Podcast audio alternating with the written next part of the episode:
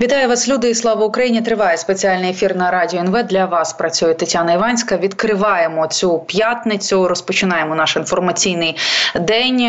Ніч, я вам скажу, була дуже насичена в тому плані, що усі засоби масової інформації Сполучених Штатів та писали про відставку Залужного. Звичайно, ми про неї будемо говорити. І так само вночі вийшло інтерв'ю пропагандиста Такера Карлсона з Путіним. Там теж Окремі окремі перли, і там дуже багато різних меседжів, дуже багато ідіотизма Путіна, дуже багато перекроєної історії. Але що мене найбільше зачепило, це листи Богдана Хмельницького, які Путін вирішив передати Карлсону, але чомусь вони досі не в нас. Ну і звичайно, що інтерв'ю це Путіна і Карлсона одразу розшерив Ілон Маск, якого Путін в своєму інтерв'ю назвав якимось там хорошим, умним парнем, який далеко взлетить. Так ось, але ми все ж таки будемо говорити і розпочнемо, звичайно, з, важли... з важливої новини, з звільнення головнокомандувача Збройних сил Валерія Залужного. Справді відреагували засоби масової інформації на це звільнення. Наприклад, видання «Економіст» пише про можливі наслідки цього звільнення, власне, для президента України Володимира Зеленського. Пише про те, що це з одного боку викликає занепокоєння і знаменує новий і вирішальний етап, етап у війні російсько-українській, і це етап, в якому Зеленський ризикує помилитися. Також, я думаю, ви бачили багато реакцій зі сторони військових, як вони реагують на, власне, на звільнення Валерія Залужного і на те, що новим головнокомандувачем Збройних сил України тепер президент призначив генерал-полковника Олександра Сирського. Як можна оцінити це призначення і чого нам, нам очікувати, запитаємо у нашого гостя. Сергій Грабський, військовий експерт, разом з нами на зв'язку. Пане Сергію, вітаю вас і слава Україні! Мої вітання, студія. Героям слава! Пане Сергію, ну як все ж таки нам можна оцінювати це призначення і як, як, як воно може змінити справді ситуацію на, на фронті? На що, напевно, що розраховує президент? Ну, ви знаєте, важко сказати зараз, як воно змінить ситуацію на фронті. Я взагалі е, ніколи в житті не дозволяв собі обговорювати е, питання кадрових призначень. І тому це на відповідальності президента такі рішення, безумовно. А єдине, що можна сказати, війна від цього не припиниться, війна буде продовжуватися. І задача всієї нашої держави, як то кажуть, протистояти цій агресії подальше. А чи очікувати кардинальних змін на фронті? Ну, я б такого не очікував, тому що треба розуміти, що генерал Сирський в будь-якому випадку всі ці два роки так само був на фронті, він так само воював. Тому а, він, ну, по суті, був частиною того, що відбувалося протягом того часу. І, відповідно, природні наразі ми можемо очікувати якихось таких от кардинальних змін там, або е, очікування від того, що ми от зараз все зупинимося і потім підемо вперед. Ну, такого не буде, тому що війна має свої правила, вона має свої норми і е, послідовність дій. Тому е, нас очікують, ну, такі і бої, тому що накопичувати ресурси нам потрібно, оборону тримати потрібно. Ну і це першочергові задачі, з якими стикнеться генерал Сирський. Як оцінюють ось призначення пана Сирського? Я думаю, ви спілкувалися з військовими. Як оцінюється у війську, у Збройних силах України? І чи чекати тут, ну, зсередини армії якихось заяв чи, можливо, рухів? Знаєте, є така чомусь хибна думка, що армія являє собою політичну силу. І е, що е, ті е, думки, особисті думки військових можна вважати якоюсь позицією армії. Армія є інструментом держави, яка призначена для захисту нашої батьківщини. Тому думки окремих військовослужбовців не можуть братися до уваги. Повторю, армія не є політичною партією, не політичний рух. І, звісно, як е, люба людина, е, і генерал Залужний, і генерал Сирський мають позитивні і негативні сторони, тому зважати на це буде трошки неправильно. Армія буде продовжувати боротися. Єдине, що можна сказати, що, що я почув від хлопців, що, ну, слава Богу, що визначилися з цим, що і як воно буде, тому що ця невизначеність, яка нам досить дорого коштувала, яка тривала протягом місяця, коли продовжувалися такі обговорення, знімуть, не знімуть, замінять, не замінять. вона безперечно негативно впливала і на бойовий дух, і на моральний стан, і на ведення бойових дій в тому числі. Тому що, самі розумієте, коли ти працюєш з озиранням на те, що буде завтра, то дуже важко е, очікувати якісь е, ефективні результати. Ну, але тим не менш, президент, наприклад, опублікував перелік того, чого він очікує від Збройних сил України, так, після е, призначення пана е, Сирського. І він е, написав, що хоче бачити реалістичний детальний план е, Збройних сил України на дві тисячі двадцять четвертий рік з врахуванням реальної е, ситуації на полі бою і з врахуванням подальших наших е, перспектив. А вибачте, а раніше що, е, виходить, цього плану не було, чи він не влаштовував президента? У мене, у мене таке саме питання, тому що, самі розумієте, ми зараз знаходимося вже у лютому дві тисячі двадцять четвертого року, а, а плани як бойової підготовки і інші плани складаються ще на кінець минулого року. Тобто такий план існує, і саме тому у мене абсолютно ідентичне питання щодо того виникає. А як же було до цього? Ми що, воювали без... Вони десь у листопаді місяці говорили про перехід до стратегічної оборони. Стратегічна оборона, вона так само передбачає певні етапи планування і е, виконання заходів стратегічної оборони. Тобто такий план був. Можливо, е, президент мав на увазі е, якісь пропозиції щодо внесення уточнень до того плану, який, власне, без його рішення не міг бути.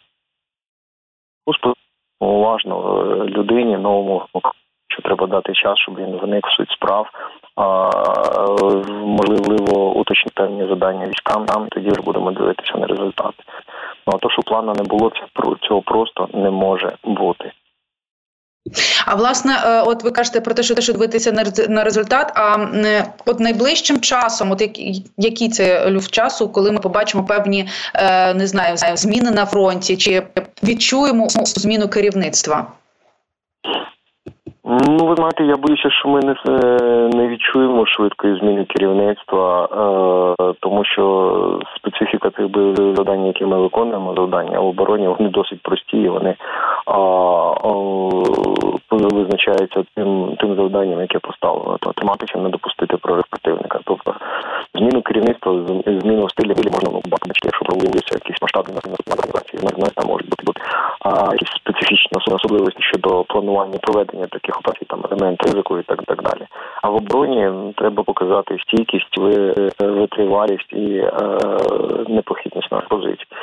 Е, і відповідно до цього вже ми говоримо про можливі дії, які проводяться. Але, знаєте, оборона – це така специфічна е, ситуація, такі специфічні від бойових дій, коли ну, особливої творчості тут не залежить від того, наскільки армія, наскільки держава готова до ведення таких операцій. Тому якихось революційних змін я б не рекомендував чекати. Треба зосередитися на тому, що ми маємо вже. І знов-таки, знаєте, війна і Збройні сили, якщо можна порівняти з кораблем, це досить великий корабель. І робити різкі рухи може дуже небезпечно. Таким чином, якщо ми навіть будемо спостерігати які зміни, то це буде вже в перспективі часу через досить тривалий період часу. Пане Сергію, а ось е, звільнення Залужного і призначення Сирського – це наскільки різкий рух? Чи все ж таки, ну от ми бачили, та, як довго до цього підходили, е, і, і нібито з посмішкою цей пост був написаний про пана Залужного, але тим не менше, наскільки це різкий рух для корабля «Україна»? Ну, знаєте, давайте подивимося так. Чи генерал Сирський був частиною команди, яка виконувала бойові завдання? Чи був він на тому, якщо ми вже говоримо про корабель, на тому капітанському містку? Так, він був, він був одним членом команди, і він перебрав штурвал. Він розуміє, як відбуваються дії, він знає послідовність виконання того чи іншого заходу. Тому сподіватися, що буде якийсь різкий рух, як я казав, не може бути зупинена війна, не можемо ми перейти в наступ різко або, наприклад, почнуться там масові чистки в армії. Цього не буде і в будь-якому випадку ми цього не побачимо. Тобто, знов-таки, армія тільки виконує бойові завдання, виходячи з тої ресурсної е- і матеріальної бази, і людської бази, яка їй надається державою. І тому ну, сподіватися, що генерал Сирський кардинально змінить цю ситуацію на фронті,